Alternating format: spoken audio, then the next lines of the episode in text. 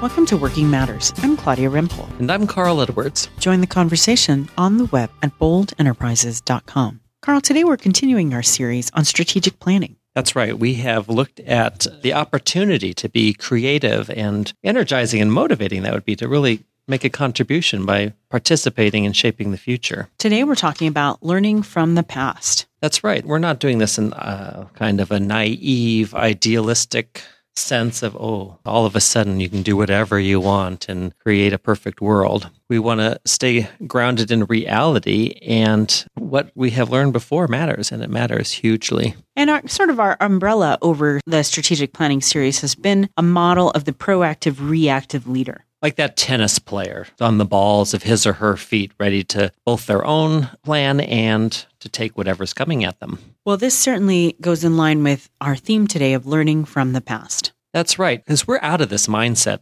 of making the right decision and avoiding blame. We're um, already have done decision-making, and we're taking a much more nuanced learning approach. Now, the way we do that in our planning is to be very attentive to what is working and what's not working. We're watching what's going on. So when we say we're learning from the past, we're talking about a stance of attentiveness where we are thinking about what's gone on and making adjustments along the way. So really it is reflecting on what has gone right and what has gone wrong, and adjusting based on that information. That's right. So if you took a, a spectrum of time, and when we talk about the right and wrong, black and white decision making and planning, you had to make the right decision. It had to get the whole thing. It would umbrella over that whole span of time. And what we're saying is, if you're learning from the past, you can be watching what's going on in, in much smaller segments. And all along the way, you're making adjustments and adjusting here. So the pressure on that original decision is much reduced. So now let's take that into our planning. So we're thinking ahead. We've got what we're shooting for for a year from now. And this month we want X, Y, and Z to happen. And we start down that path. And so if we are learning from the past, we are making these smaller transitions and these smaller adjustments. And it's much more effective and much easier to recover from the things that don't work well than sticking with some original plan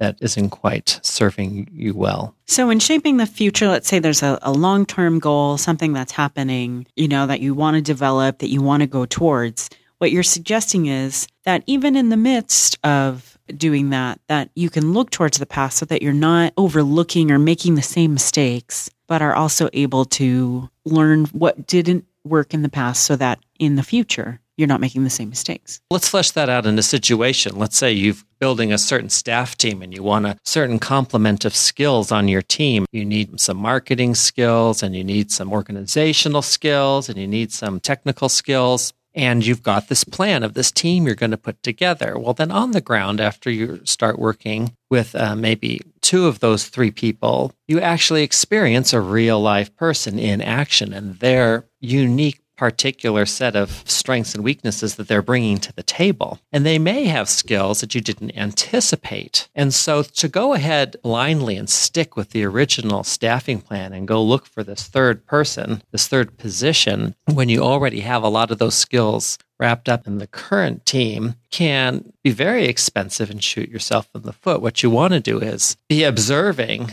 how your team is functioning and who these people are and adjust. In this case, this is where the adjustment would come in. It would give you the opportunity, if you've got the funds for a third position, to staff it differently and maybe even reach out in a direction and get some skills you didn't originally plan to be able to do this year. That would be an example. So you had, in the course of that experience, you learned something about these people, and then you were able to adjust. Your next step was based on that. Well, and I like the idea of this being an opportunity to make small adjustments, not sweeping changes when things are just out of control. So you have the ability to analyze a situation and to kind of head off something bigger when you can just make little changes, little adjustments along the way. Exactly. It solves a few problems for us. One is we get real busy. Of course, there's so much going on. We've got competing pressures from all sides that want our time and our energies.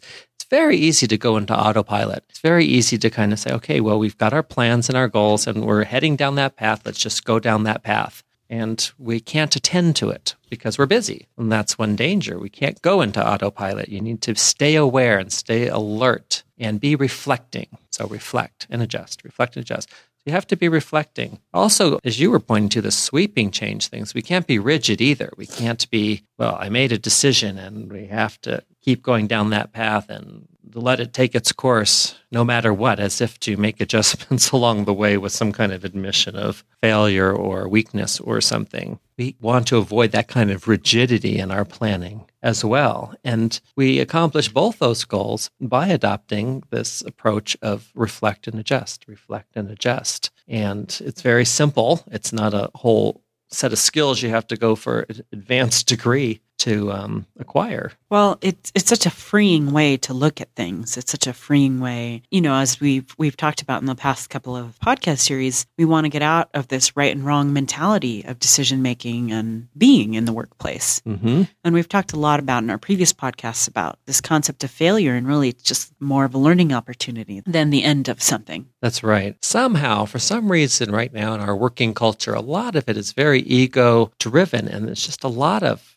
worry and stress and pressure around failure or getting ahead and how we're being perceived and blaming and whose fault is it and not wanting to take the hit. And that just sucks the energy and the money and the effort out of our teams and our divisions, where are no excuses. I'm going to own my decisions. I'm going to make my plans is a completely different stance. And it's an energizing, motivating one where my contribution matters. If I'm creative and show up, I have a part in shaping the future, and I am not constrained if I need to make adjustments along the way because I am intentionally staying aware so that I can make those adjustments in a timely manner. That is a real energizing environment to be in. I love it. I love that we want to free people up to be a part of their workplace as opposed to just employees for their own benefit. And that's why we talk about just this no excuses concept of leadership. But it can apply to all of us, even if we're not leaders and own a workplace. One of my favorite lines from a former associate was, you know, we